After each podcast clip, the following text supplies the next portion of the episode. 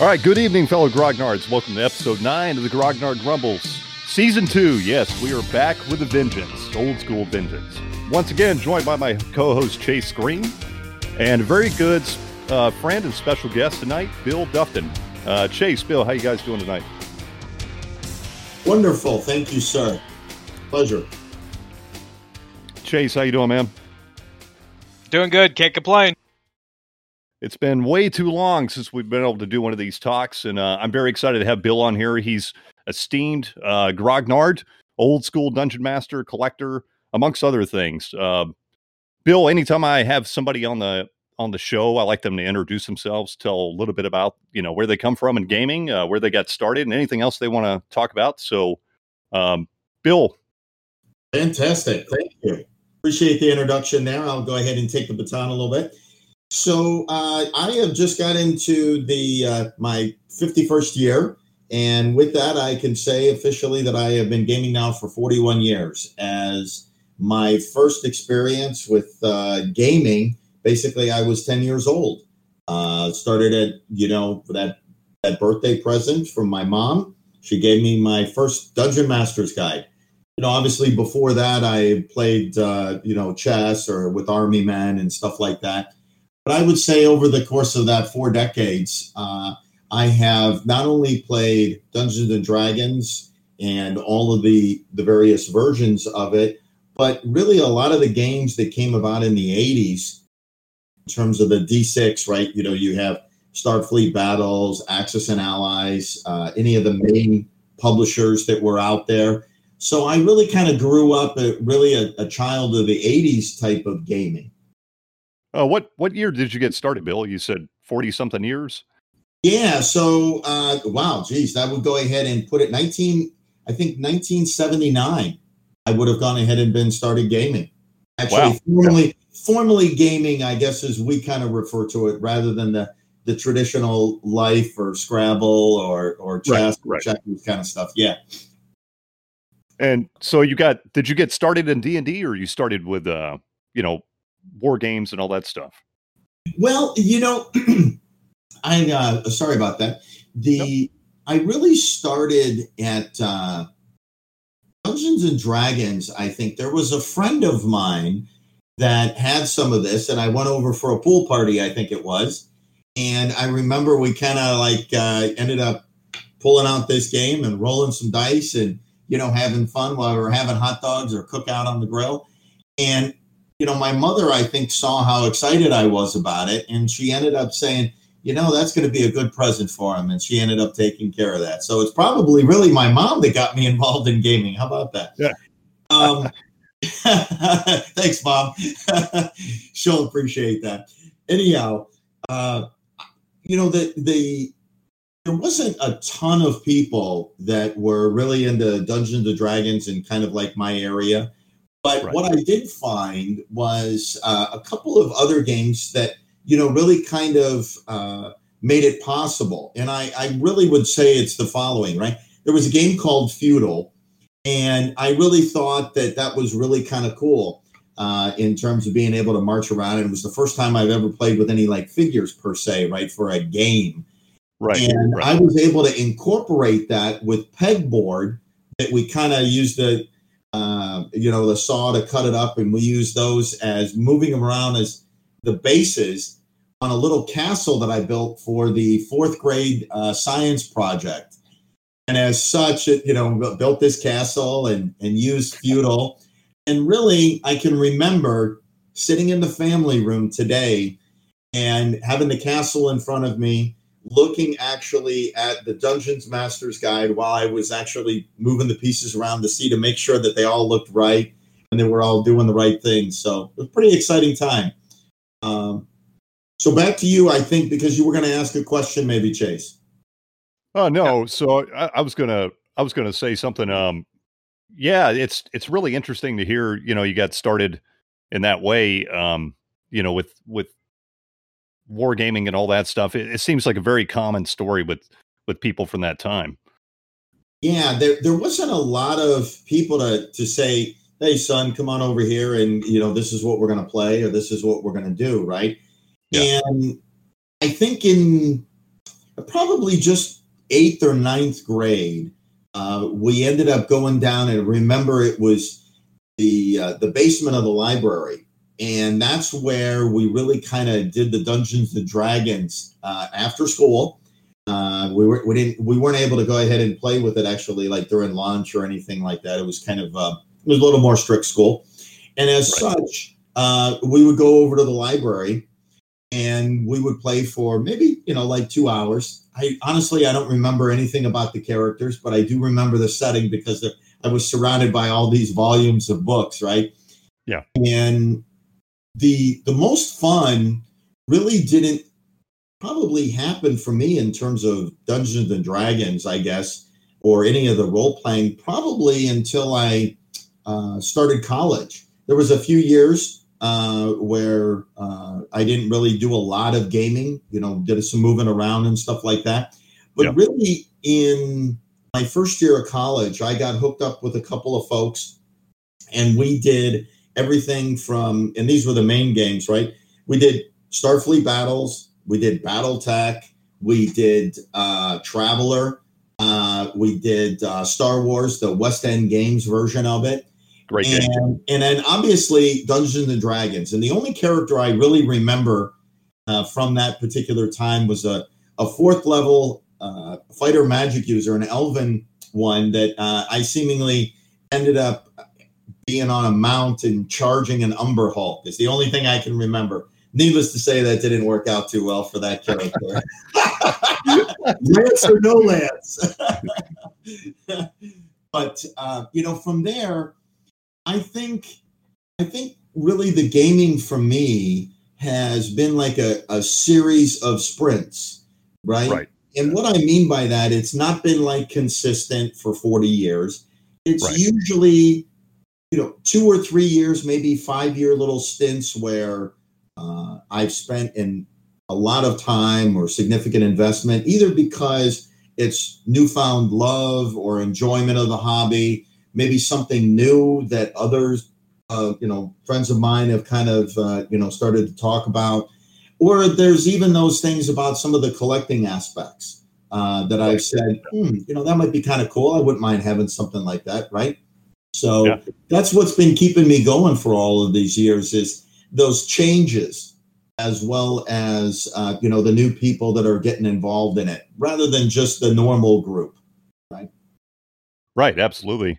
Yeah. Speaking of changes, I mean, uh, you know, the hobby's grown considerably, especially the past year or so with the COVID thing, yes. and um, and and the with the o- OSR movement that started, you know, a little bit over a decade ago now. Um, mm-hmm. You know, our aspect of the hobby, the old school gaming, is uh, really, really coming back into the forefront again, and so is collecting.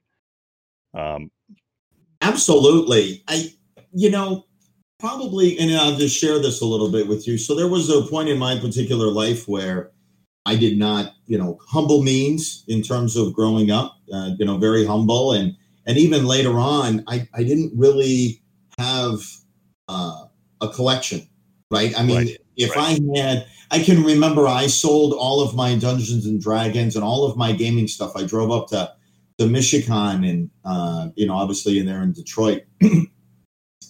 and it was uh, I got rid of everything. Right, I had absolutely nothing, and you know that was not necessarily a low point, but that was what I needed to do at the time.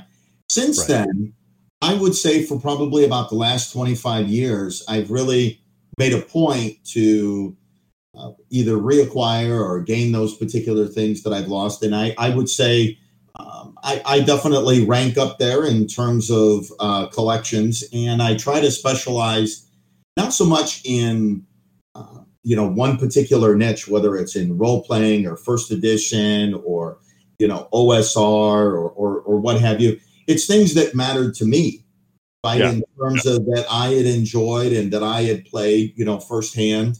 Uh, some people are very much into a particular setting, and you know, for me, that was I may not have been involved in it, uh, but it's still nice to go ahead and be aware. But I don't necessarily collect that in terms of my collection. So what I what I really appreciate is the history about you know the story that oh this was somebody's particular collection or they played this game, maybe some notes that were chicken scratched inside, or or one of my favorite items that I actually got was a Dungeons and Dragons coloring book that I would have to say it's if not a known artist, it's somebody that had a significant talent because what they did to that particular book was incredible.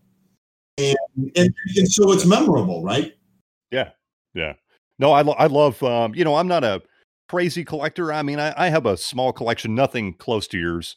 Um, and mm-hmm. it's only, it's only really because, uh, just, just for gaming for so long, I've just collected some stuff, you know, but yeah, my favorite stuff to find is, uh, you know, books that have been written in old character sheets in a box or you know something like that it's it's awesome to find those kind of things you know it is and and then it puts it into like kind of like context obviously you can't review all of it but right. it is kind of it, it brings you back to a different time where instead of putting everything uh, on a on a spreadsheet or digital you know you write everything out on your character sheet and what I like to say is that infamous space on the hit points that you're constantly erasing. So it's literally the paper is like when you say paper thin, I mean it's like hairline thin paper, right? Oh, and all gray.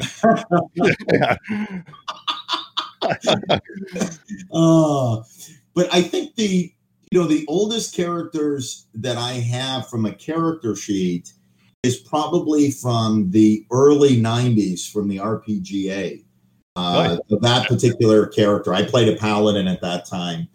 That that I still actually have all of those character sheets, all of my chem show records, which was uh, for for those listening, it, it, was where you were able to kind of uh, do your own little LARPing and, and get together and and trade in either magic items, uh, you know, for more powerful or better ones. Uh, and you would have some documentation that would go along with that to to recognize that you actually had proof, rather, uh, that you had those particular items, and it was by Chem Show, and it would have been signed by Lord O'Keefe or something like that, right? So yeah. some of our listeners would recognize those things, but you know, it's not only it's not only that, and you know, I don't I don't profess to go ahead and say that's what I enjoy because now here we are in 2020, and I think the bringing the the knowledge of some of the games to the younger generation or a different generation has been important. And it's not only in newer editions but in just really appreciating kind of like where we've been in that history of you know this particular game you know whether it's dungeons and dragons or any you know hobby that we've decided to choose yeah absolutely you know that's that's actually uh you know a big part of uh, you know my gaming love is the history of gaming. Uh, yeah. I, I, like I like to know where anything comes from, and I'm a big uh, fan of history of anything. Um, and and being an avid gamer, I, I had to you know I I mean that's that's part of the reason I started this podcast was to talk to people like you and just talk about the history of gaming.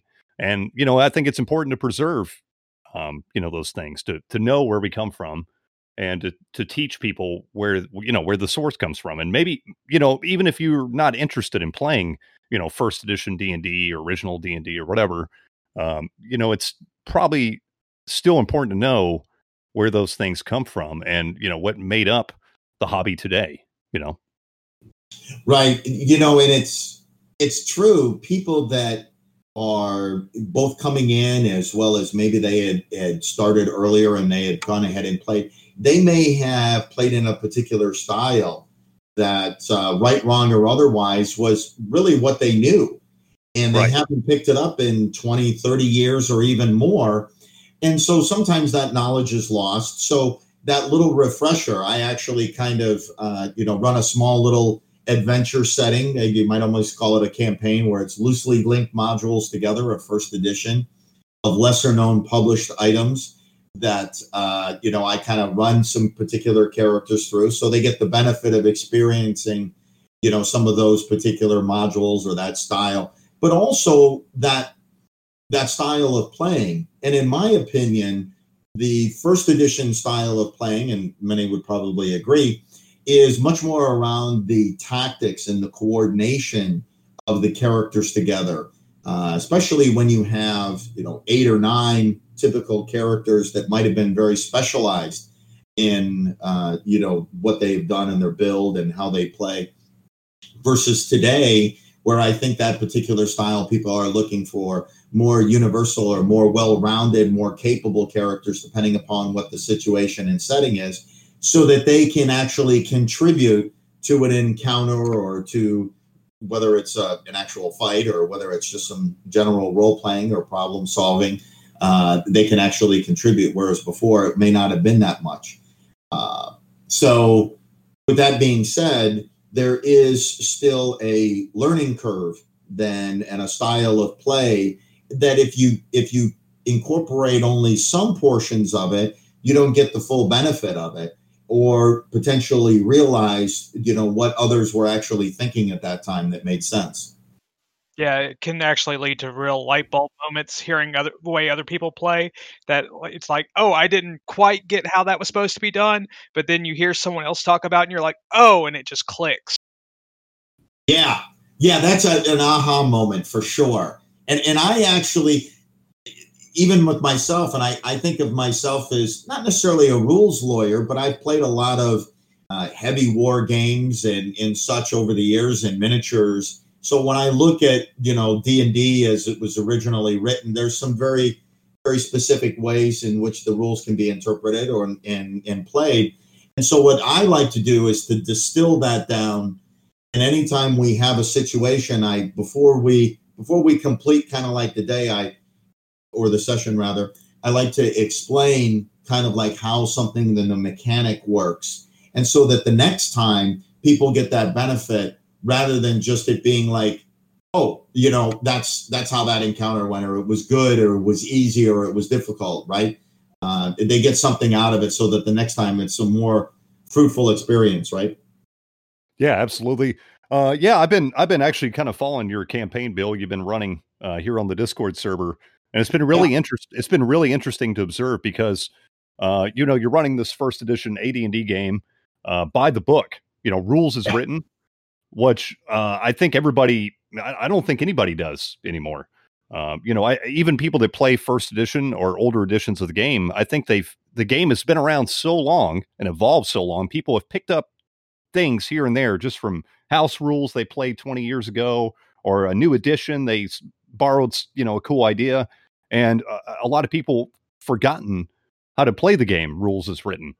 Uh, so it's it's really interesting that you're playing that way, and I've observed that your players are a little bit uh, confounded. You know, they're, they're like, oh, that works this way, or, you know, this works that way.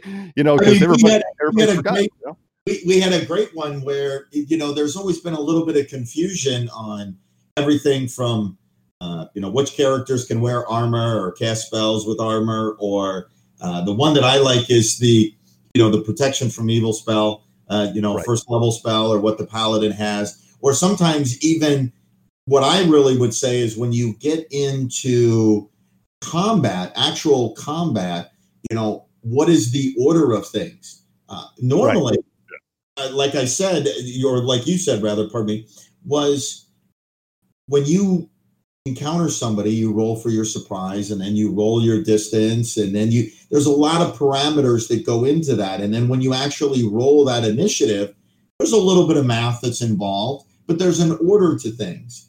And as people become more and more comfortable with it, they start soon to go ahead and realize that, oh my gosh, you know, we never played it this way. It's a, yeah. it's a it really happens that wow, that's that's a we never played it that way. You know, and they're kind of like, that's really what that means. And I'm like, yeah, that's really what that means. yeah, especially with first edition AD and D. You know, even from the beginning, I think a lot of people looked at the combat system, especially because um, that's probably the most complex part of the game. And they just kind of threw that out went, went with something simpler, you know, or uh, right. just, just homebrewed something up. Um, so it's yeah, it's really interesting that you're playing rules as written. That that's really fascinated me about your campaign you're running.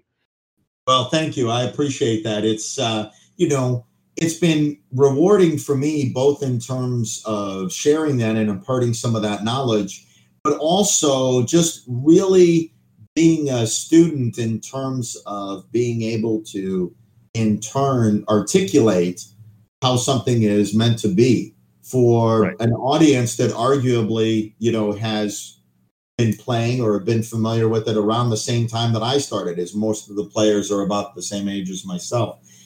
You know, I I, I was gonna kind of like make a an analogy on something rather than rather than somebody like jumping right in what i did was is i really kind of forced them to follow the rules for building a character and you know i told them like this is how magic works. This is how your you know your uh, your stats are going to go ahead and play in. This is how his initiative is going to work. This is how training is going to go ahead and take place as well as the experience points. Because there was you know, in first edition, how experience points were gained is not like any other, well, maybe second edition, but arguably it's it's very different.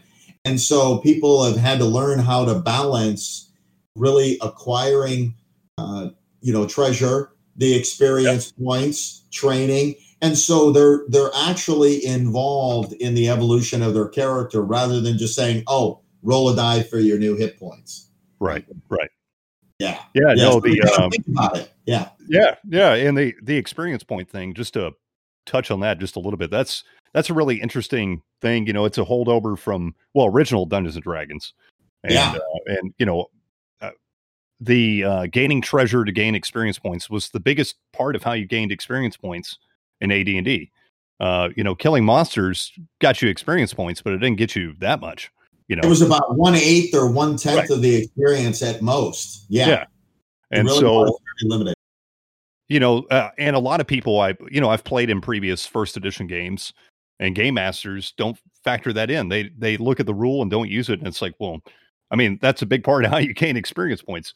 Um, so you, if if you're not going to do that, you have to have some kind of alternate method. And of course, you know, in Yeah. sec, you know, I mean, in second edition, they they had some other ways. You know, you gained experience based on your class and things like that. Um, Right. but the treasure thing, the interesting thing is I'm seeing a comeback of that in some OSR games and in some people's uh, you know, home games and new rules they're writing. They they're really seeing the benefit of the treasurer's experience point thing. So it's interesting that you brought that up because I think it's a it's a really neat curio um that you know yeah, I, I just think it's cool that that it's kind of making a comeback actually, you know. Well, I, I mean, that's one of the reasons why I wanted to go ahead and do it. I would tell you, I played in probably 20 to 25 arguably different, you know, dungeon master campaign type of events where I've invested, you know, several months or even several years uh, with some very good, you know, dungeon masters over the years. Uh, and and I guess I've just really been fortunate. You know, everybody hears about these particular stories. I guess I've been more or less blessed with that in terms of just you know good, knowledgeable people that have really made uh, the experience fun for everyone. Really, that's what you're trying to do.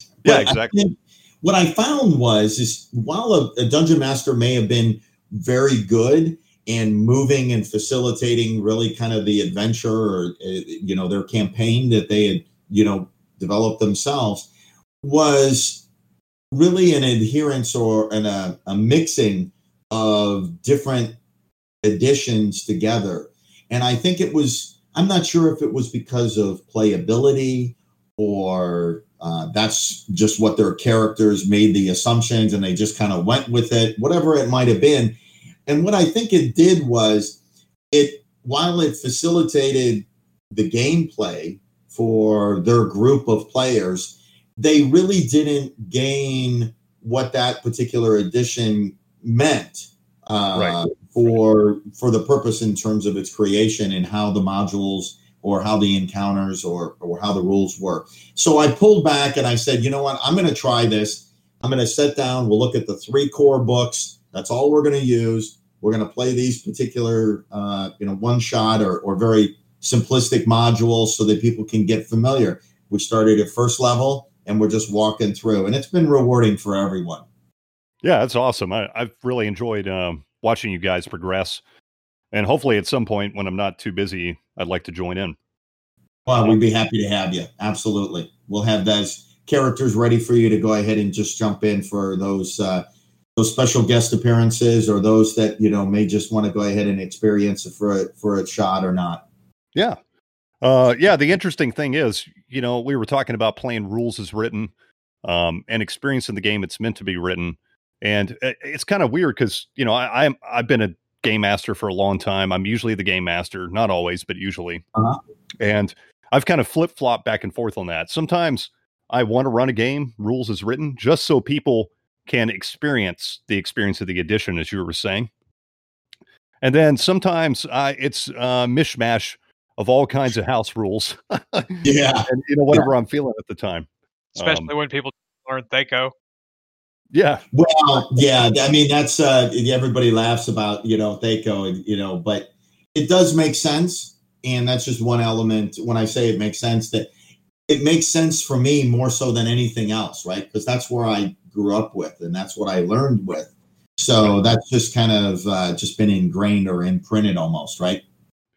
yeah, no, absolutely, and there's there's nothing wrong with that. Again, I I've many times ran a D&D game rules as written. I I have ran many first edition games in the past rules as written um, with the combat system and pay for training and uh, you know all the all that stuff.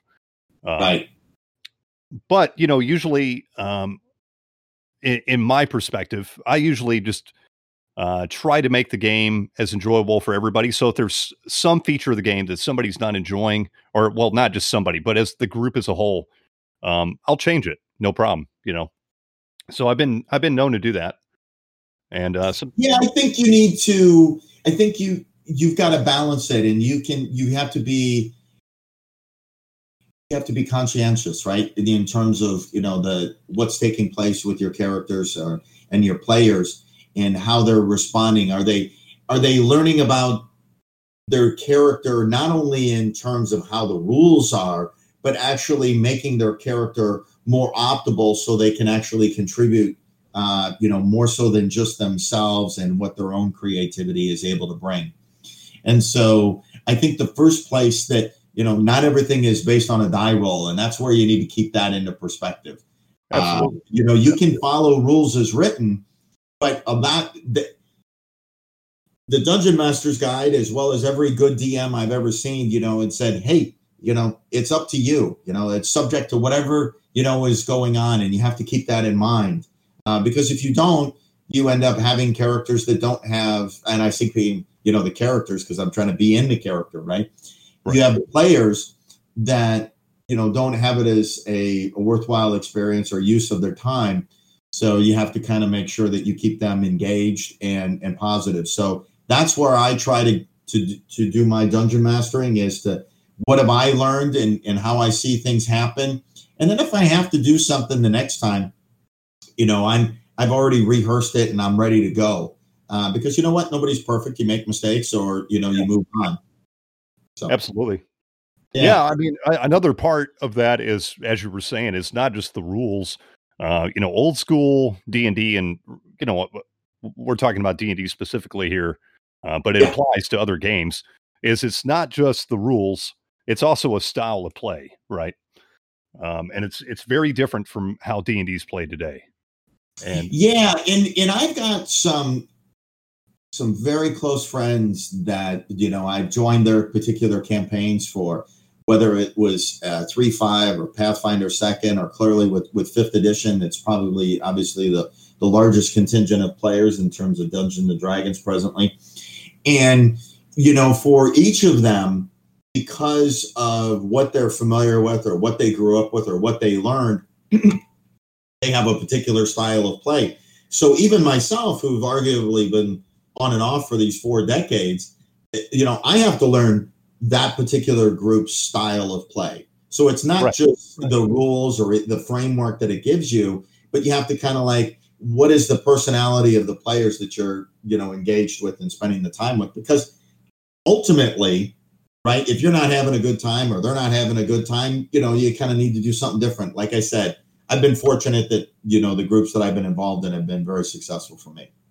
Yeah, absolutely. Yeah, you can't you can't really and I've I've learned this lesson hard um as a game master. You cannot force your players to play a type of game that you want to play specifically, you know. Oh, that's so true. That's Yeah. so true. That's so true. And I've I've made that mistake many times. Uh, you know, I come up with a certain world, maybe a certain setting, or even certain rules, or just a certain style that you know I try to enforce that, and it it just doesn't work. They're the uh, players have a certain style of playing that they're used to, and they're gonna they're gonna do that. You know. Yeah. Well, there's there's that. Uh, I've seen it on on so many different places that you know you can reread the module, you could highlight it, you could take notes on it. You could pre-roll different things that end up taking place. And by the way, I've done all of those. yeah, yeah. I, I could show you the I could show you the highlighted modules and the comments that are both in in um, you know pencil and, and pen that I used. And and ultimately we get into the particular setting and they decide to go totally a different direction. It didn't right. make you know it, it just or or that one really important character or NPC that I had built up to for uh, you know being able to impart some knowledge, they decide, oh, we don't have to go talk to that person right now. We're going to go over here and talk to this one. oh, it, it, every game master knows it, and Chase knows it too because you know he game masters on occasion and has yeah. been doing it for a while. That you know it this it, yeah they never do what you expect them to do. Never. Uh, don't make it to where somebody's important enough that you need to move the story forward because they're going to miss the next week. Yeah. Oh, yes, that's right. That's the other thing that you have to deal with in today's day and age. Whereas, you know, I think there wasn't as many choices uh, previously in terms of activities that you could do. Right? You know, you could pretty much count on your your group of players, whether we were teenagers or in our twenties or whatever it might be. That you know, that's all we had available at that time. Nowadays, is we're older, we have families, we've got other commitments. You know, we've got we've got things that we have to do that sometimes take us away or, or holidays or vacation or work responsibilities. So you end up missing and then you know then you got to play catch up. So the game masters being responsible um, members for the group they have to catch everybody up or make something happen. Yeah absolutely. Yeah it's it's interesting that we've kind of dived into this topic because it's one of my favorite topics uh, is you know game mastering philosophy and uh, I know you know you're you're an old hat at the game mastering thing. Uh, so yeah. I'd like I, I kind of want to pick your brain a little bit about you know w- when you're not using modules. Um, what do you do to prep for a game? Sure. So I I think I approach it uh, whether it's methodical or you know very organized or almost tactical in the sense what I typically do, let's say I've got a, a, a new setting that I want to introduce the characters to, whether it's a module or something that I'm kind of pulling together. What I typically go ahead and do is I will quickly go ahead and scan the module for the major themes. Uh, is it is it really just like a I hate to say hack and slash, but are you really just trying to go ahead and defeat the undead, let's say, or or you know the evil wizard or whatever it might be? Or is it kind of a you know a creative one where there's some problem solving and some discovery type work? Or is it a rescue mission maybe where you have to you know do a quick hit and run where you got to get in and do that? So that kind of like gets me that that background because you can't really tell from the outside cover right? And then the other piece that i look at for me is the what is the the setting? You know is there some environment uh, environmental situation that I have to key in on. You know, is it a nighttime type of adventure? or Is it a dungeon one?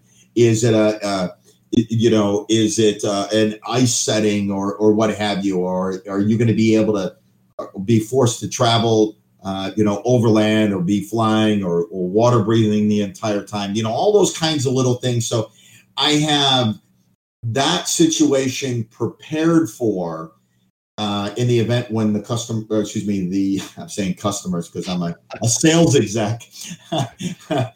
uh, when I when I think about the characters asking questions, I want to make sure that I can explain that readily. So that gets that environment piece.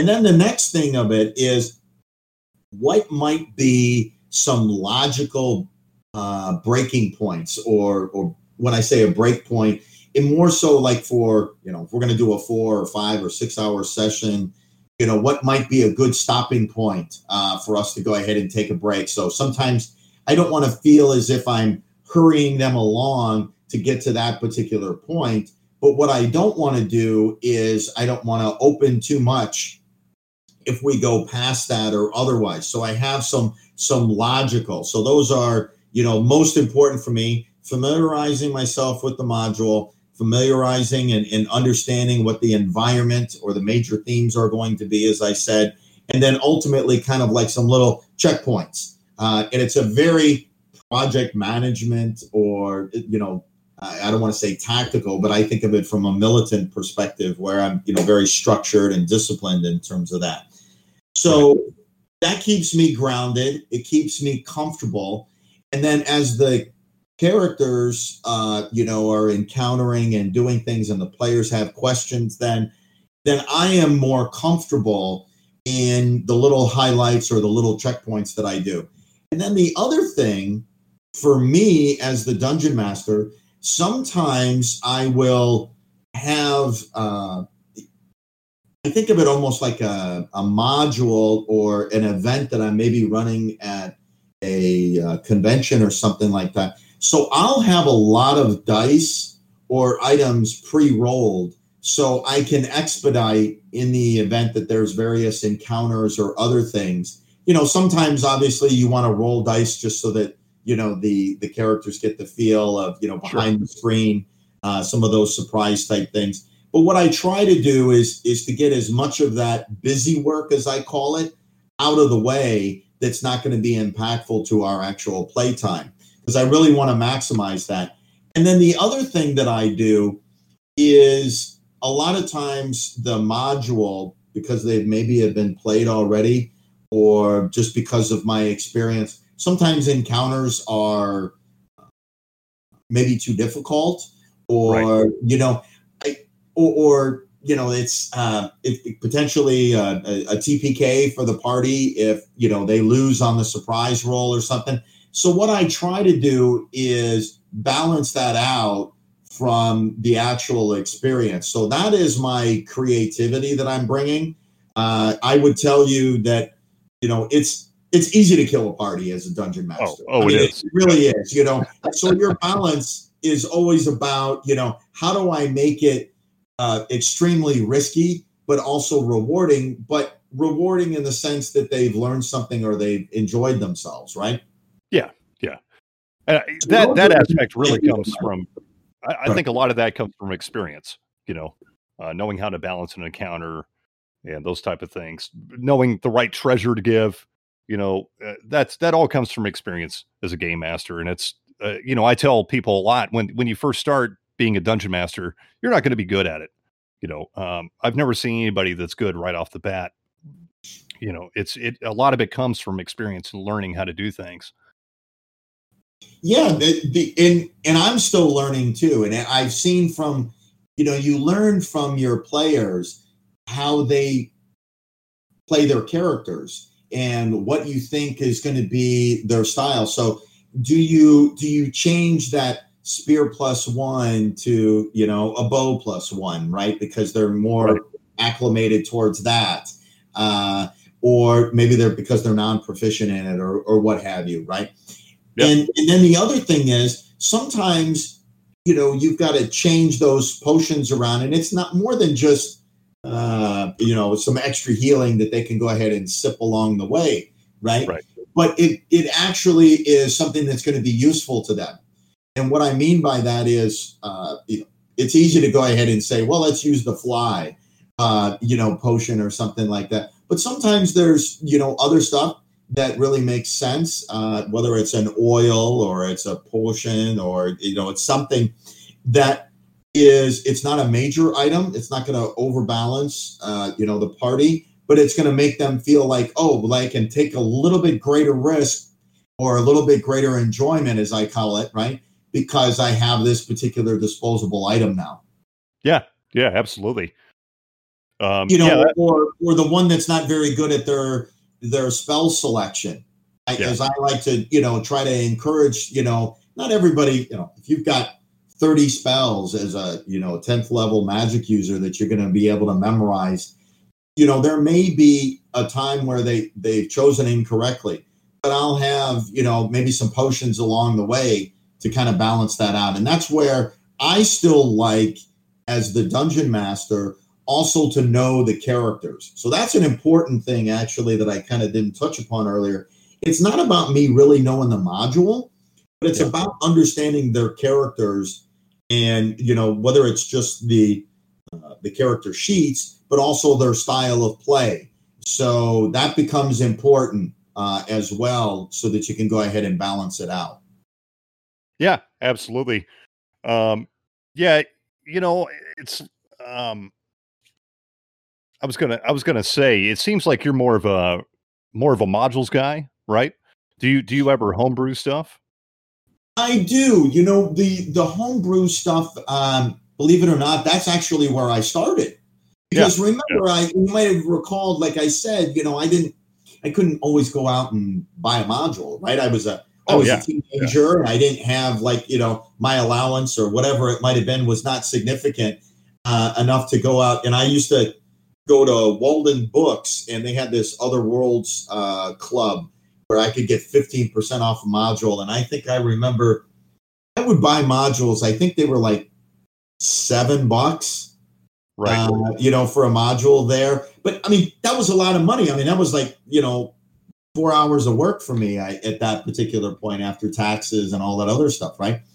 And so I did uh, a lot of, I don't want to say world building, but I definitely, you know, would would sit down with the graph paper and I would create the kind of the dungeon uh, or the keep, and you know, as it related to the you know the worlds or something like that, I would kind of like you know just sketch something out, uh, and really I would I would break it down to I like things in groups of three.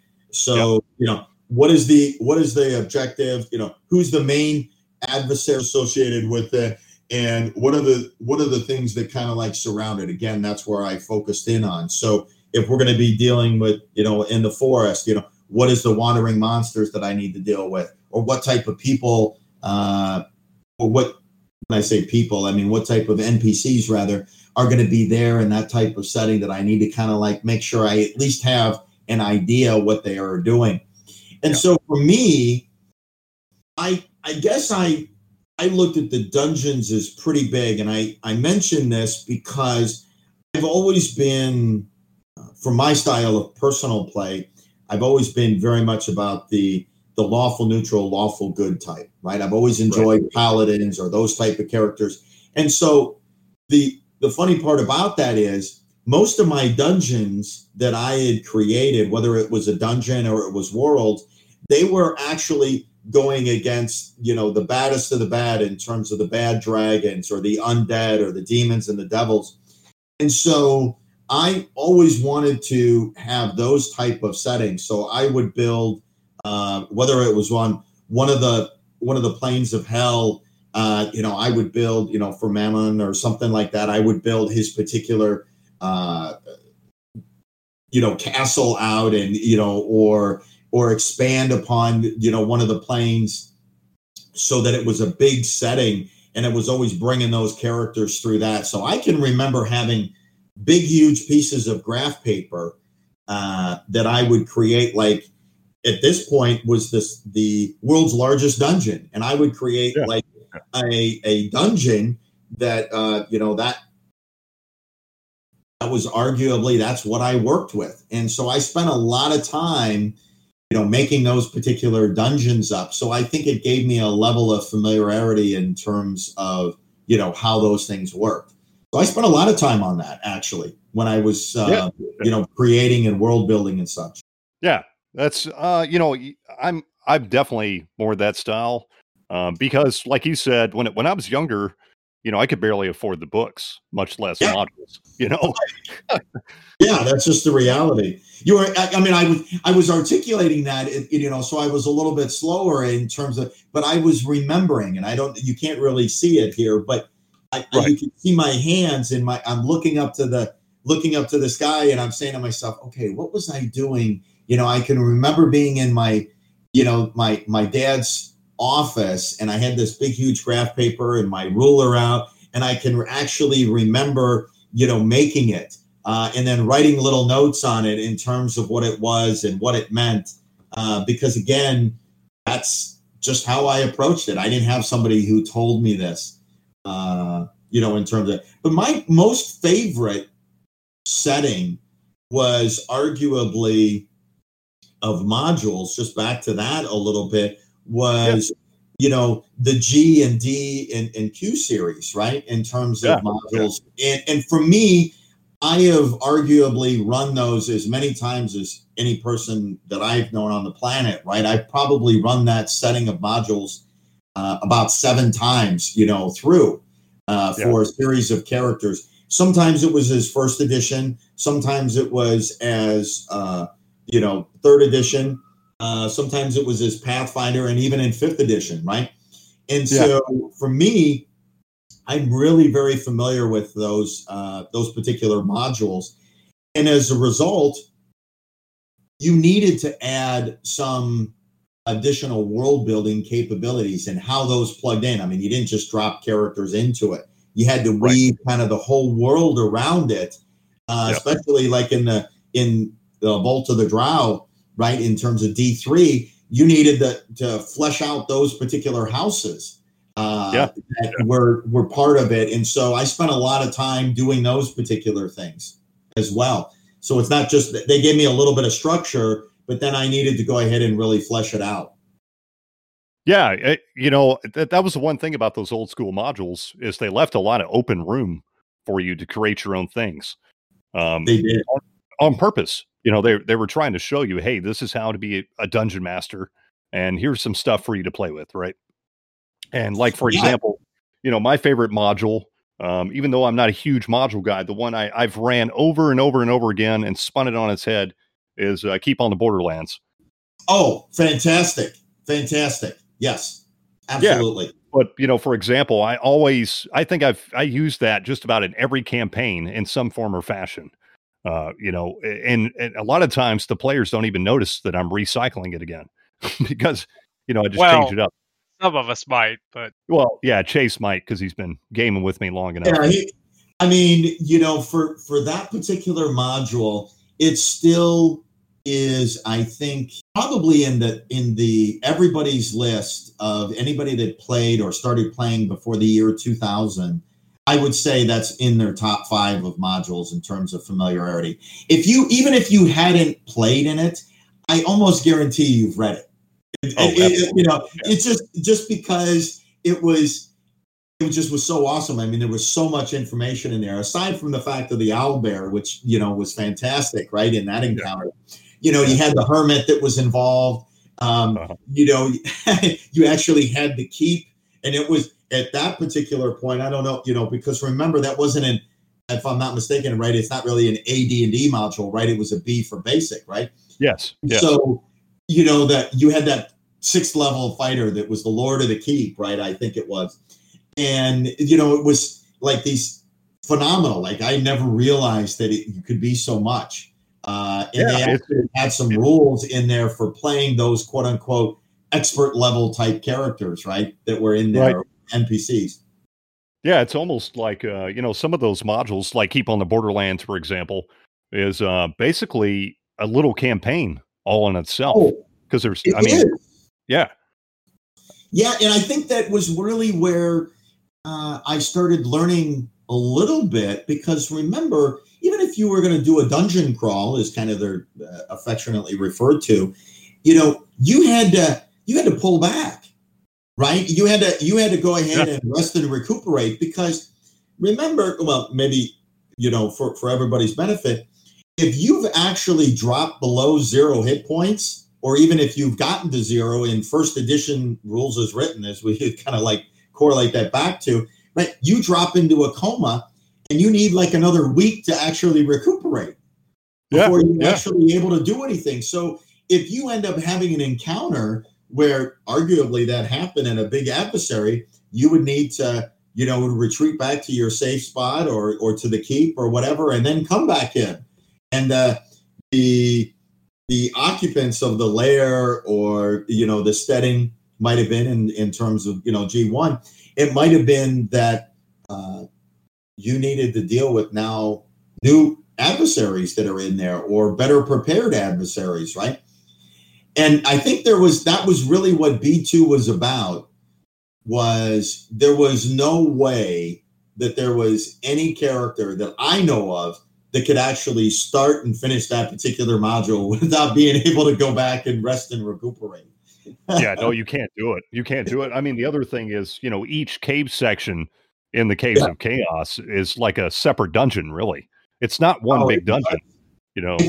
I think, if I'm trying to remember, I think that there was, and I could visualize the map right now. I yeah. want to say there was like 57 or 61 or 62 different rooms or or areas for you to encounter in just that one particular you know dungeon level. Yeah, it's it's massive. Phenomenal number. Yeah. Yeah, but I mean, I, I think that's a good example of uh, you know a module uh, teaching you how to game master. I think that's probably the perfect introductory module, even today. Like I, I would recommend that somebody be like, here, uh, you, you know, run this if you if you don't know how to game master, read this. you know what? Because it did give you a lot of information for the dungeon master. And even though, you know, I think that, I think it was really probably, what would it have been? Would it have been B1 maybe? Um, where actually they had the text box, you know, yeah. for each of your particular rooms that you would go into. Um, that, you know, this is what you're supposed to read and the in- player information that would end up happening. They started incorporating that a little bit more, obviously, in the, you know, the Dungeon Magazine. And I think that it, it really helped uh, make it so that it was consistent and captured the the player's attention. But if you started to become more comfortable, you could certainly, uh, you know, you could certainly ad lib and and make that possible and enjoyable beyond what was written there. Uh, it was kind of like that module setting for conventions. You know, this is the standard block text that you needed to read to everybody so there was enough information for them to score their points uh, and be, you know, for the open, right? For the, you know, AD&D opens that, you know, took place there at Gen Con. Right. But for us that maybe had, you know, experience that kind of style, we we leveraged that or, or we used that for the players and it made us better even if we were really experienced because it it made it so we were immediately comfortable and confident that, oh, I don't have to worry about that. Uh, you know, sometimes Judges Guild, the you know the most vol- the most voluminous of producers of probably content, arguably at that time for first edition, yeah, and the level of detail that they went through, you had to glean some of that information and and you know transfer that that data, for lack of better terms, to your players, right? So those modules made me really feel more comfortable uh, about picking them up for the first time. Is really what it was. Yeah, yeah, absolutely. Um, yeah, you, you know uh, the other one, the other one that really I, I, still run over and over and had a big influence on me was, uh, and and it's a classic, is Village of Hommlet, and it was kind of the same oh. deal with B two. You know, it it really was a perfect like introduction to running a game, setting up a campaign, and again, it's all uh, if it's it's the perfect springboard for a campaign. You, you know, there's there is a lot to what you had said in terms of starting with those modules. You know, I've I've seen people who kind of overthink things, right? Myself, I've been guilty of that myself, right? And I'm yeah. like, oh, you know, I can run. I'm a I know I know how to dungeon master. I've done it for 20 years or 30 years or whatever at that particular time. I'm going to go ahead and run, uh, you know, Temple of Elemental Evil. And let me tell you, you don't just do that. You know, no. there's work on that.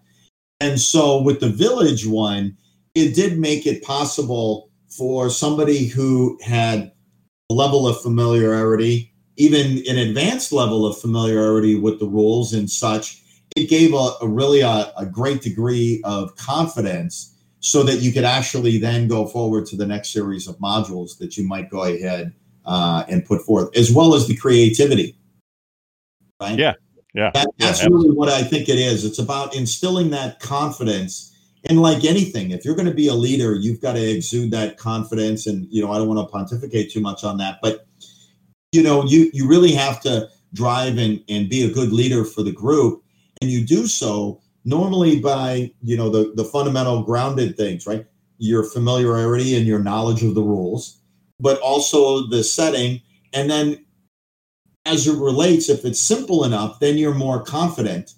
You've done your preparation, and then you can articulate it as well as spin on a dime if you wanted to do some impromptu type of role playing or problem solving or introduction with the wandering monsters. Uh, that's going to be where it becomes important that confidence for you. I really firmly believe that and that's why i think i'm i'm not a great dungeon master. I'm i don't uh, i don't have a lot of different voices or type of behavior or personalities but i try but yeah. i that yeah. the experience is enough that I get the point across. And, you know, I do so because of the confidence and that prep work that I do. Yeah, you know, I being a good game master isn't all about, you know, making you don't have to be uh, a director or an actor to be a good game master. You know, if you can if you can just run a good game competently and everybody's having a good time, mission accomplished. Yeah, you know, voices won't opinion. voices won't save a bad story. No. Yeah. Oh, well said. I like that, Chase. Yeah, that's well said. Um, you know, I mean that that kind of stuff helps for sure, um, but it's it, it's not necessary. You know, you don't have to do it. Um, I think, a, and a, I think a lot of people nowadays feel really pressured to do those kind of things just because you know you have a lot of new people coming in with watching Critical Role and uh, all these the, all these other excellent sh- shows and game masters and players and such that you know they're professional actors or they're you know what have you, and I, I feel like people are pressured, um, especially new game masters, that if they're not doing that kind of thing, that they're not doing their job, which is incorrect. You know. Yeah, you sometimes, sometimes as a, a dungeon master or any type of, you know, game master or a person that's articulate, you know, sometimes you have those particular players where they may know the module a little bit already if they you know been familiar with it or had it in a previous edition potentially right that you know is being rewritten. Right. or they um, have a certain particular personality. And so one of the things that i try to do to help not only myself but also the players is to to engage and pull in those other players where only their particular character really has the ability to make something happen and that way you're kind of not reducing the other one, but you're actually increasing the other person. And then what that does, and, and you you never want to go ahead and uh, make somebody that is, I want to say a little like shy or anything like that, but maybe not quite as comfortable is you don't want to pounce on them or make them you know feel foolish for making a decision in something like that right? Right and right. so you want to really build up that confidence. And, and really that's a job as a, a dungeon master a leader or a group person that, that's responsible for it. And and thereby the next time it comes out maybe they'll be a little more vocal uh, about how to do something or the first time that they're encountering uh, a particular monster. And it's not the most charismatic player at the table, for lack of better terms, that uh, is the one that usually solves or figures things out. It's so true. The one that I was like, wow, you know, that's really creative. Yeah, let's go with that, you know? And it, yeah. it's enjoyable yeah. when you see that for the first time and everybody else just kind of looks back and says, you know, if you're going to say something and you say one thing, that's the thing you, you did right. so yeah, absolutely. Yeah. So Bill, you were talking about a really important point about um, you know, being a game master, being a leader. And I think that's a really important thing people forget about is you really are a leader. You're a role model uh, to really, really bring the players out and make them great players. Because you can have a great game master, but if you don't have great players, you're not going to have a great game, right? And I think it's up to the game master to really, really perpetuate that and you know teach players. You know, not just um, you know, not just sit at the table and create a great story and all that, but actually teach them what they did wrong, you know, how to how to play their character and, and give them advice and and make them a better um, you know, making them a better player because it's it's going to make the whole experience better, right? Absolutely. Even you know, the the latest campaign or, or series of modules that I'm running through, I'm helping individual players in terms of how first edition combat or third edition or fifth edition combat would go ahead and how their character should look at things, uh, not in terms of changing them, but just to go ahead and make them aware. And the best example is, you know, so many times that, you know, that character wants to go ahead and run into melee. Uh, the reality is they should sit back and loose a couple of arrows at them because now you've just basically doubled your number of attacks. Uh, it, you know, with with arguably a similar THAC0, right? Or that that magic user in terms of their spell selection, you know, the or which ones they want to go ahead and possibly add to their spell books uh, that are going to be most useful for them. Obviously, there's probably three or four that everybody wants to have, but those other ones that you know, which ones they should maybe maybe consider uh, you know taking in or the cleric you know do you want to you know, do you think that command bless and the protection spell and cure light wounds is going to be the best first level spells? Probably but yeah. maybe not. You know when you start getting up to you know third or fourth level spells you may go ahead and have a greater variation at that first level because you have better healing or better defensive or better uh, choices right? Or other choices i should say. So I think it's you don't try to do that in the game. Uh, you try to go ahead and point out to them that as a option, by not, not telling them what to do, but right. giving them an option to say there's there's reasons that you may want to go ahead and consider this.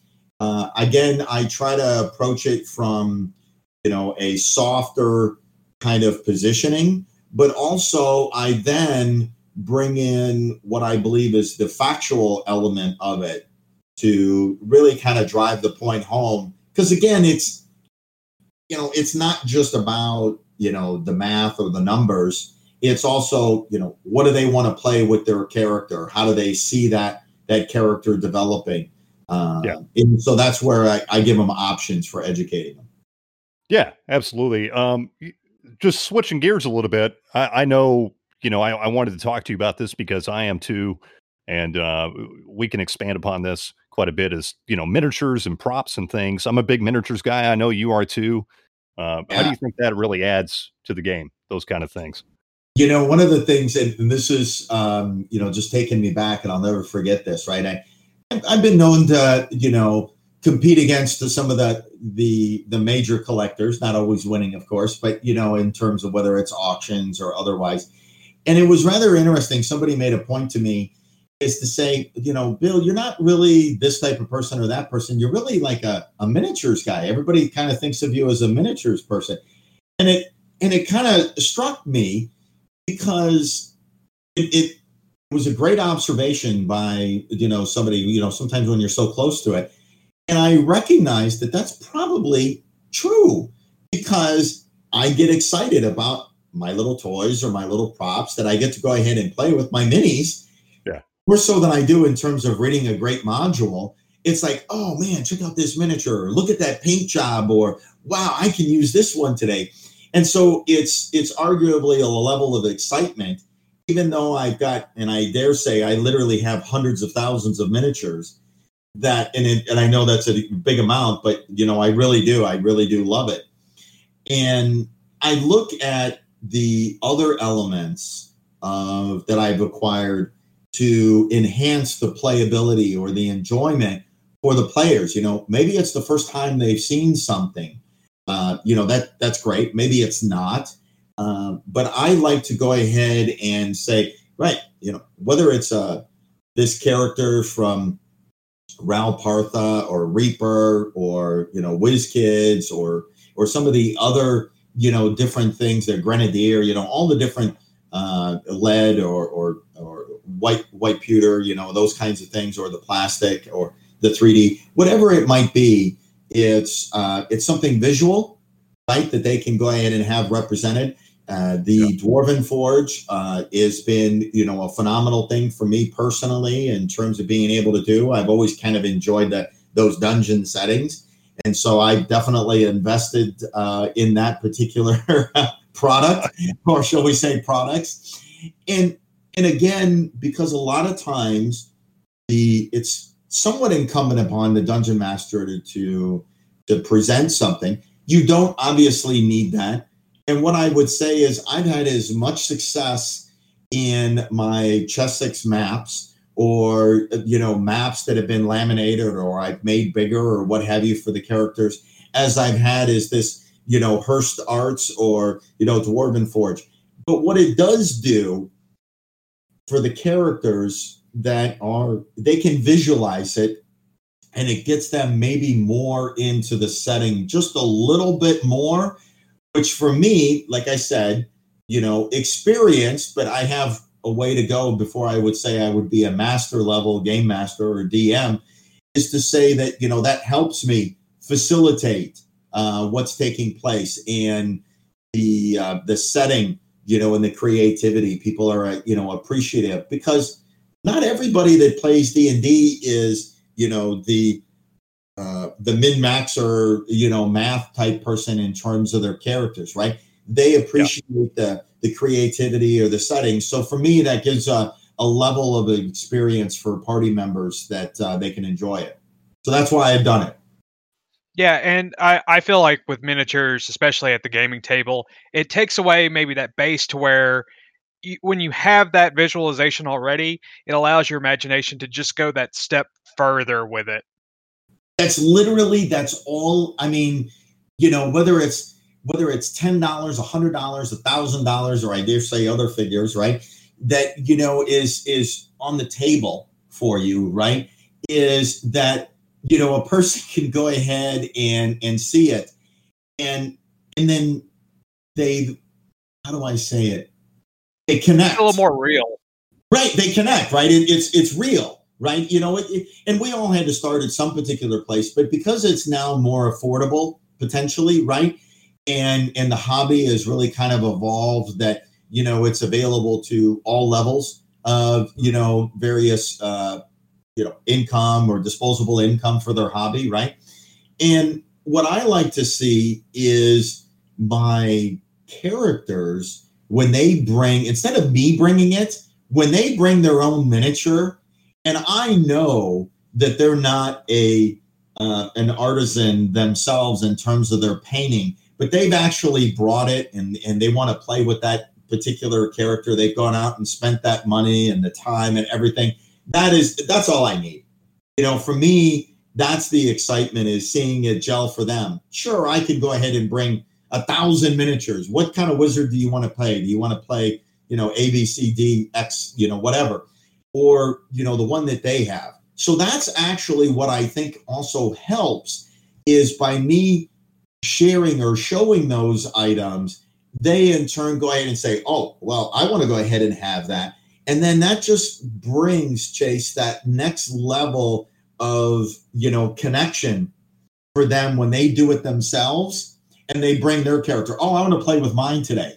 Or, you know, they bring their, uh, you know, they bring their follower or, you know, they bring whatever it might be uh, that actually is important to them for, you know, playing. That's, that's, that's really what I'm looking for.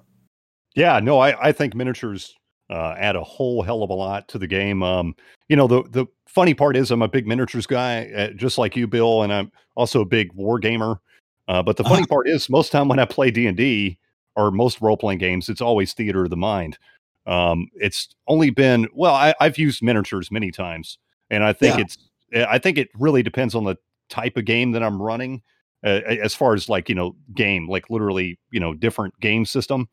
Because you know if I'm running like Call of Cthulhu, I, am probably not going to use miniatures. That that's more of a theater of the mind kind of game for me. But D and D uh, really really uh, it, it really adds something to have miniatures for D and I think it, uh, it, I wouldn't say it's paramount. I don't. You don't have to, but it really does add something. And as of recent, I've really gotten back into using miniatures for D and D, and uh, I can I can tell that my group, you know, really really enjoys that aspect. It, it really brings the game to life. You know. And like I'm the opposite of that because like I've always wanted to be more of a miniatures guy, and it's just been a part of the hobby that I just never have been able to like jump both feet into. Well, you know, I'm, you know, like I said, I've had uh, I've had different points in my life where where different things were were available, right? And I think that I, for me, I appreciate them more, right? Because I've had to, you know, kind of acquire them myself. And when I say that, the uh, I go back to those probably hundred miniatures that's in that one Chessex gray box of mine. That literally, it doesn't matter what it is. That's the box that I go to. But I I love the miniatures because it it brings that level of creativity for both myself and the players. But there's other elements, and you mentioned, you know, some other settings. I have seen uh, some of the greatest uh, demonstration and, and, events that have been held, whether it be you know with Miniature Building Authority or the products from you know Games Workshop. We obviously I, I already mentioned the, the Dwarven Forge, but you know from the creativity that that shows and and I've had more people at the events that I've run go ahead and be stopping to take pictures uh, you know, to go ahead and share, like, oh, wow, look how this person did this or did that, than actually, you know, sitting down and playing the event. And, and, you know, for me, that's rewarding as well, because then that reinforces that, oh, I, I invested wisely or I did the right thing. Not because that instant little gratification of taking somebody taking a picture, but they ask me about how it was created or where did that come from or what that was and i'm sharing that knowledge so that it's carrying it forward so other people can go ahead and you know enjoy it right and the the different products that i use i'm not a modeler like some of these people uh, or am able to go ahead and paint well. I mean i usually contract with people to go ahead and help me with those things. But for me I, i'm the one who kind of assimilates it or assembles it so that you know everything that i need is kind of in these storage containers for the setting or for the event that takes place. So i think that whether it's a a boot hill type of event or you know call of cthulhu type of event that i am uh, actually running I, i've got the you know 1920s right you know type setting so i've got those particular miniatures already all set up but also the terrain uh, that goes with that particular module or setting. So I like to think of it from that perspective. It makes the experience like even better because people are excited in terms of playing in the event too. Oh yeah, absolutely. And uh, what you were talking about, you know, sharing that experience and teaching people, you know, how to bring that experience to their table, I think is a really important part of, part of the hobby too. I've always been one, even though I'm not the greatest painter in the world, I'm decent at it and I'm a decent modeler. And I, you know, I, I don't mind showing people, you know, if I'm sitting down painting at the hobby store and somebody comes over and asks me some questions about it, I always tell them, sit down, grab a brush, I'll show you. You know, I, I have no problem teaching people that thing. Um, and I, I think that's something that's been missed uh, as of recent. I, you know, a lot of people I see in the, the game stores are very guarded and don't want to teach people how to do things or whatever. And, you know, oh, yeah. Yeah, you, uh, you, you make know, a great point that that's really good that you do that. It really is. Go ahead. Yeah, no, I, I just think that's a really important part of the hobby, not just showing people how to play the game, but also how to do other aspects of the hobby. And, uh, you know, uh, also, you know, me and you were talking about this earlier, exploring other aspects of the hobby. You know, it's like, oh, you like, you like this, you like D and D, you like miniatures. Well, check this out. You know, this is uh, Napoleonic wargaming, or this is, you know, this is uh, Warhammer, or this is, you know, uh, squad leader, or whatever. You know, um, you know bringing bringing other people you know you you can really it's important to influence people and teach people and uh you know steer people i think right it is. And and that's actually i think you know there's really three things that i want to say here so i'll just kind of go through them real quick right? There's the collecting aspect that we have talked about. There is the knowledge from you know the games but being able to to relate that to the new genre of games that's coming out. Right. That's kind of the evolution. So it's nice that I can collect something and I put it on my shelf and don't use it. Then there's the ones where, you know, I have it, I've tried it, and now I want to incorporate it. And then being able to use those those tactics or that strategy for new games that are coming out. Because I would argue there is less original creativity in a lot of the games they're usually expanding or building upon a play style yep. capability, whether it's a whether it's a board game or a war game or what have you. Uh, you know, they're trying to, you know, they're not trying to reteach somebody that they've already invested a lot of time. They're trying to have them have a particular style of play or knowledge base uh, that they can sell to again, right? I mean, that's kind of the marketing aspect. But yeah, yeah. When when I try to when I try to bring something forward, I like, and I mentioned this before, like things of three, right? You, know, I've got like the the basic, the advanced, and then I call expert, right? Type of category. So I give them enough so that they can go ahead and learn the mechanic of the game. Right. Uh, then the next level is, as I call it, there's different levels of competitive play almost, right? Then the next is, well, not only what's good for your character or your play uh, or your miniatures or whatever you're actually to be playing, but what do you think your opponent's going to be doing? Right? Are they going to be charging in on you, or are they going to stand back and wait to see what you do? Uh, does it make sense that you know now they want to they want to uh, you know maybe tax somebody or they want to go ahead and, and gather up some particular resources so they're turtling up or something right and then you know the last piece that you know when i think about the expert it's really in terms of a strategy it's not only about the winning but it's it is in terms of a winning theme or a winning style of play so that now when another person at the table is already knows that strategy as well for example you want to uh, maybe in a particular game, you want to be the first one to score, let's say 50 points, right? Uh, yeah. And, you know, you can do that in a certain manner, uh, or you want to get 10 cards or something. And so, what you now at that expert level, you know the style of play by the way that the person is starting off or how they're behaving or what they're looking at.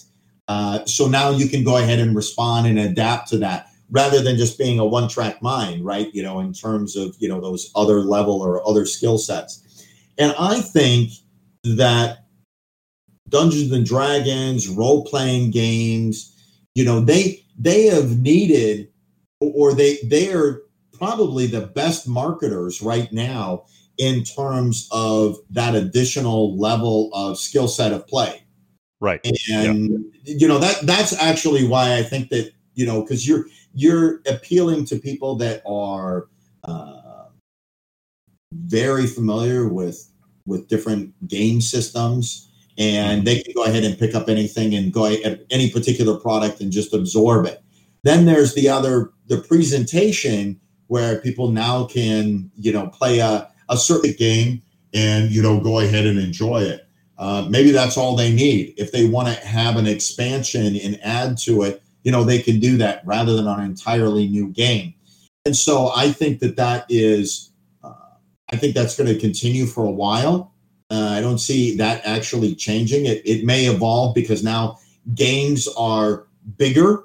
They're more expensive. You can get more out of the box whether it's through kickstarter or some of these massive boxes of games that you can go ahead and buy at the retail location or online whatever you do. And and so that's kind of nice uh, for people that are starting out too. They don't have to, you know, invest the hundreds of dollars on a particular game, but maybe they can invest seventy-five dollars, uh, you know, for a particular major game and be able to enjoy it for multiple skill levels of play. Yeah, absolutely. I mean, the, the whole industry is kind of changing, not just role playing games, but, you know, board games, as you said, war games, everything's kind of changing uh, in different ways. It's it's all kind of splitting off in different directions, you know. Yeah, I mean, I have some, you know, some people that uh, you know come to me and sometimes and say, "Hey, Bill, what do you think is going to be, you know, the next hot style of game, or what do you think that people are are interested in terms of playing?" And you know, I'll I'll offer an opinion like anything, uh, but I usually, again, you know, I type try to approach it as what are people playing today? When are they going to run out of that cycle of style of play? And they'll be looking for something new, whether it being in, in terms of miniatures. And I would argue that, you know, I, I predicted a few times uh, that, you know, big hits. But with that, it it's again, it's just an educated guess. I think that you know it really comes from the audience in terms of what their disposable income is, but also what are their friends and others doing. You know, people people want to go ahead and be part of a group inherently. I think, and so right. when you see other people doing something, they're like, oh well, that's probably you know that's probably fun. I want to do that too. So how do I do that? And and so the first part of any type of messaging or marketing is you've got to have some champions that carry that out. And if you can go ahead and, and get uh, a core group of people that understand your game or what it is that you're releasing, whether it's game de- design or development, I really think it's like you could have the best game out there, but if you can't market it or get it into the hands of other people besides you just selling it, or maybe even 20 stores selling it, you've got to make a big splash uh, in yeah. today's. Otherwise, you're going to get drowned out by all of the products that are out there. Yeah, there's so. just an unbelievable amount of options now. And yeah, you're absolutely yeah. right. You got to be really crafty about the ways uh, you market your products because not only do you have big companies putting stuff out now, but you have independent publishers, people throwing stuff up on, uh, you know, Drive Through RPG or, you know, Lulu or what have you. Uh, it, I mean, there's it's just an unbelievable amount of options now. So you really have to stick out, you know, and you, yeah, having a champion for your champions for your game is a big deal. And, you know, a lot of companies have become very clever and crafty about doing that, offering, you know, these kind of, um, you know, play testing or, uh, sorry, not play testing, but like demo, you know, partner programs and things. Yeah, it's been a little bit hard. Um, but if you can actually put good content out that people can understand, uh, and, and what I mean is not just explaining the rules, but actually, and it's it's really kind of weird. I don't know how we lost this, but you know, actually having a sample round or a sample turn where people are doing things. I almost want to just, you know, I don't know where we lost that in terms of explaining some of the rules. Um, you know, let's do a sample turn. Or even online, a lot of the people, they're very articulative and they're very representative of it, but we miss out like actual and actual turn goes. And sometimes that's a longer video and it takes a little bit of effort but uh, it, it's really informative. And I, I, go back to really the example, you know, at, at Gen Con or any of the conventions where you sit down and you can go ahead and play their game and somebody's yep. demoing it for you. And that's the best way to learn it. Right? Oh, yeah. You can't that you see other people playing it. I think part of the explanation part is that when they're making the videos, again, when you're so ingrained in something, you sometimes skip over those easy steps and forget to explain it to someone that completely has no idea what you're talking about. Yeah, definitely some mechanics, and you know everybody can uh, you know argue whether it's a a good game or a bad game or not. But you know, you look at some of the real staples that uh, I think that have been instrumental. Uh, you know, you could say Puerto Rico, you know, Splendor. You can say, uh, you know, some of the XX games or, or Power Grid if you were going to go more complex. But even the basic ones, um, you know, Gizmo or something like that. And I'm not, you know, I'm just throwing out some names, but there's a mechanic.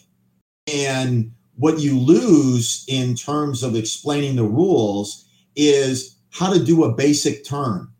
Right? You don't need to add and explain all of the levels of complexity on some of those games that I mentioned, at least from a board game perspective. But you want to go ahead and teach them, as I look at it, that very first level what can i do on my turn know because i don't have a ship or i don't have resources or i don't have money. So you know what? I can't do those four or five things. And you know it's one thing to explain the rules. It's one thing to explain well this is how a turn goes. But you need to do it in a manner that there's there's why are you doing that? That's really what it is. That's the comprehension that i think that people are missing in terms of articulating on these videos and other things is that that comprehension for their audience as to why you ended up doing something rather than just stating that that's what you did. Yeah, yeah, absolutely. I I, I couldn't agree with you more, Bill. You know, I've I've seen many games that I've been interested in and just couldn't just couldn't really grasp. And then I see it again, maybe a year later or whatever, and somebody's playing it, and I sit down to play it, and I'm like, oh, this is this is actually a great game you know, because it was demonstrated that the, a, a turn, just a basic turn, and I can I can fully grasp what the game's all about. You know. Yeah, and I think I think that you know, and again, I mentioned you know, like at the beginning of our session, right? Is you know about my mom, and and she really uh, she really kind of instilled that into me, right? She was a teacher, and I've got other family members that you know are teachers and such, and it was really about you know the explaining of you know so that people can comprehend that they can then in turn act upon it rather than just you know reading the rules or reading the book or doing problems with math you know it's taking to the next level so that when they see it they can actually you know make sense of it. And yeah, so absolutely. you know that that was important. And sometimes it takes a little bit. Yeah. There's a i had somebody who explained a game to me the other day and was very articulative very informational knew the rules probably could have been obviously maybe even somebody that designed the game right just somebody who knew it very well but he, lost a few of us because we were not able to comprehend the mechanic until we actually saw it in a in a setting and in, in terms of a play. So literally, when I'm teaching players, I don't want to explain everything on the board. You know, some of these boards are very complex and beautiful, and, and there's lots of choices, or even in the game, right? You know, back to role playing. I don't want to explain, you know, all of the stuff, but I'm gonna Yeah. I'm gonna trickle it out. You know, and Right. what happens is, is some people, you know, that are are very uh, familiar with a subject matter is they over explain uh, and their audience it's lost upon them as to why so it's just enough for me to say you know what we're going to take a dummy turn everybody's got all their cards out in front of them we're going to go ahead and go a turn and we're going to play each person's hand or we're going to play each person's round. Whether it's through a dice or through its miniatures or you know even role playing and everybody is going to just say we're going to do this action or this action and then explain to them why that's relevant Uh, that's how i kind of like and i think is most important. Who cares what the score is or who cares who ends up winning or or if we lose that particular uh, you know encounter uh, whether we're playing a, a board game or we're doing a role-playing thing it's like you know i just want to show you how it actually works and then we'll try it again Sure.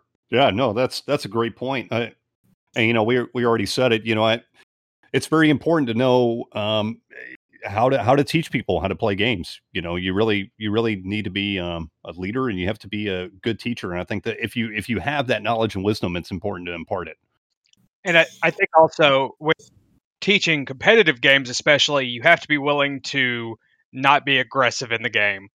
I was just going to go ahead and ask what you thought about that, Chase, because I think, you know, Cody made that comment about that. And I was saying, I was like, you know what? I'm wondering what Chase has about that because you bring up a great point. You know, there is teaching a game, and then there's teaching a competitive game, and then there's actually being able to teach and uh, teach people who already know the game well, Mhm. right?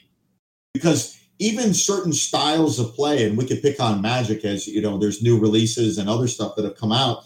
Is you know, there's certain mechanics that are going to remain the same, but there's new techniques uh, and how you apply that, and the replayability of it becomes important.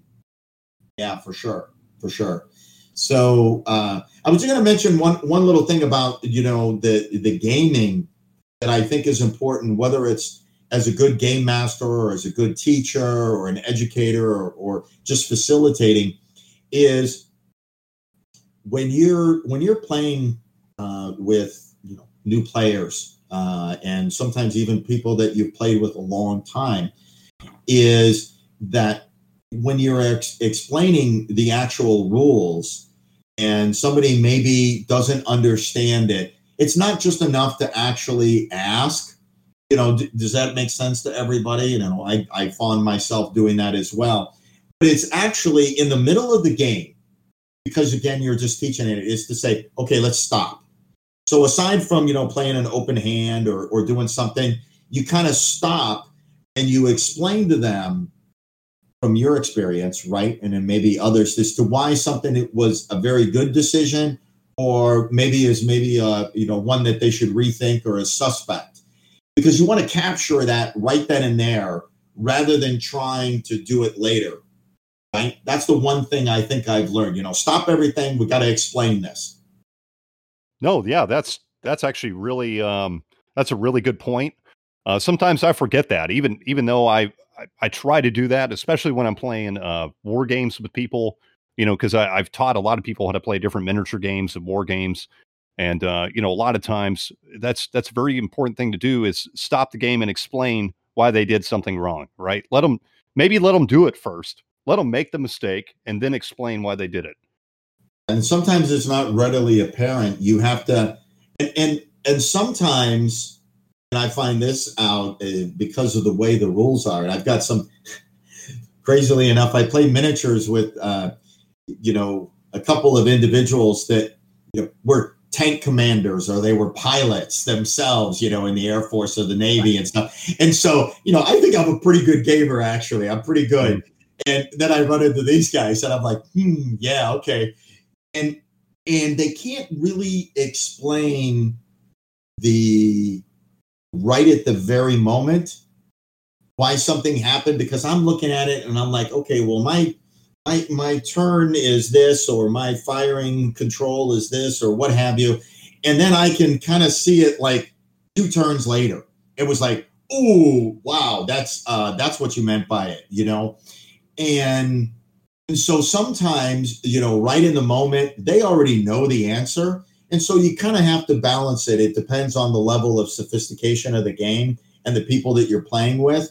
Sometimes you have to wait for that event to occur because if it's something that you know if you're deciding to go ahead and uh, you know make a particular tactical decision or or fire your fire your uh, you know your missiles you know too far away or you know whatever and they need you you have to experience it or have to have some of that correlation so you got to balance it right and, and that yeah. so that's the yeah. only caveat i was just going to mention you know i you want to jump to the answer and then sometimes you have to let them see it and to say, oh, yeah, that's what it really meant. You know, that's why you were able to do that to me. You know, you were able right. to get on my plan better. Yeah. Yeah, exactly. I mean, uh, you know, a lot of times when I'm playing a game with somebody, I, I, I give them suggestions because you know, I'm uh, a lot of times if you're playing a new game, you don't quite know what to do, and I'll give suggestions, and then I'm like, you know, at the at the end of my suggestions, I'm always like, do what you want.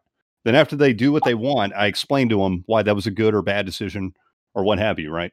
Yeah, the, the, the only time that I would go ahead and say we, we did this. So I run a um, I, I help run um, you know some some local gamers.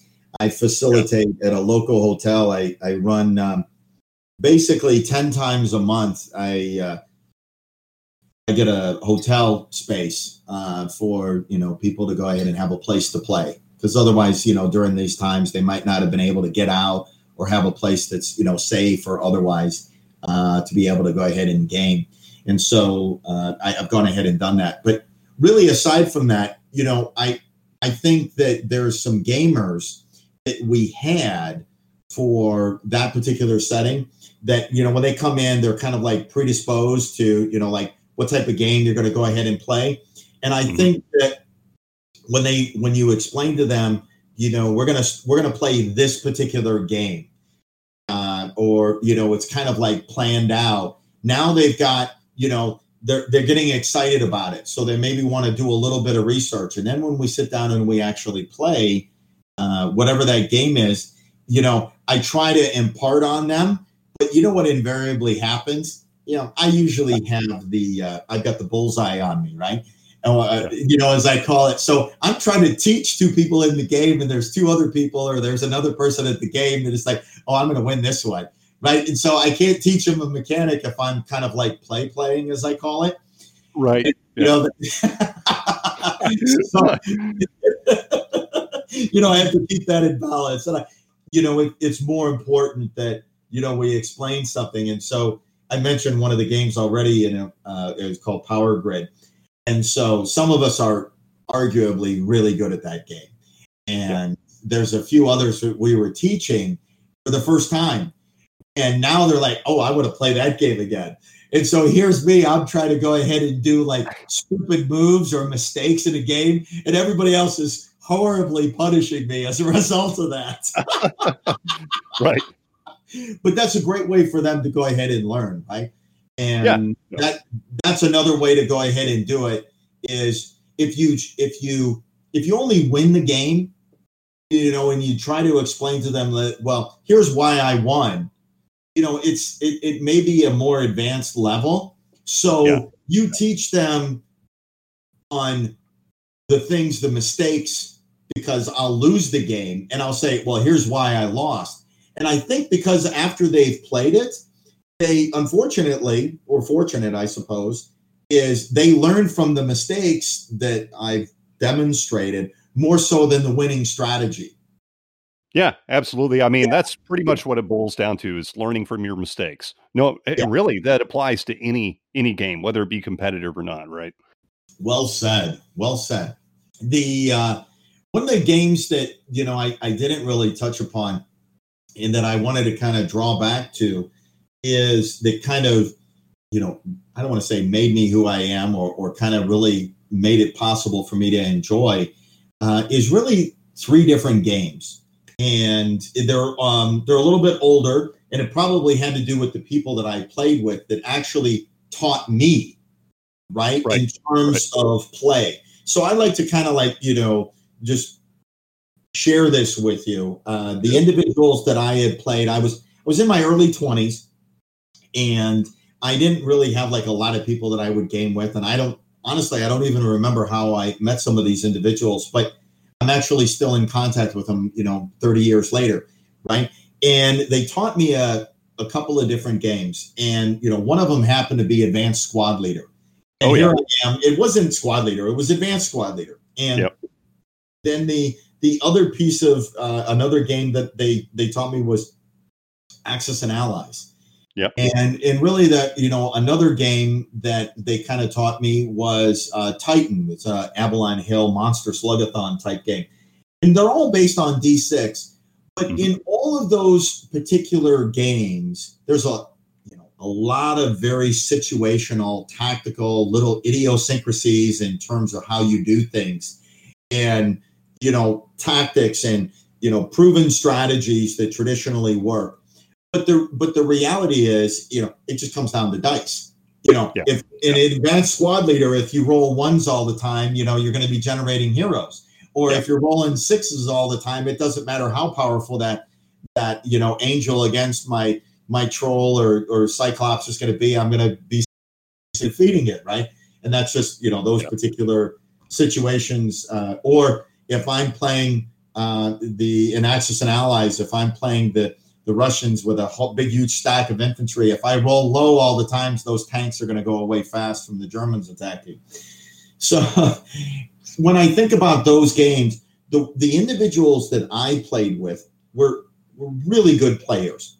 Yeah. Uh, and they kind of through through that they taught me not only tactics but what I would consider competitive type of style uh, of play that a lot of times you don't get from uh, the the players nowadays. You know, they teach you how to go ahead and play, or you maybe learn, but you learn that really very. I almost would consider it not only competitive, but like a cutthroat type of style of play, where you know this is how you do it, and you know after getting beaten up enough time from them, based on that, now I can return that favor uh, to others uh, that I go ahead and play against or play with. But it really, you know, there's so there's different ways that you learn.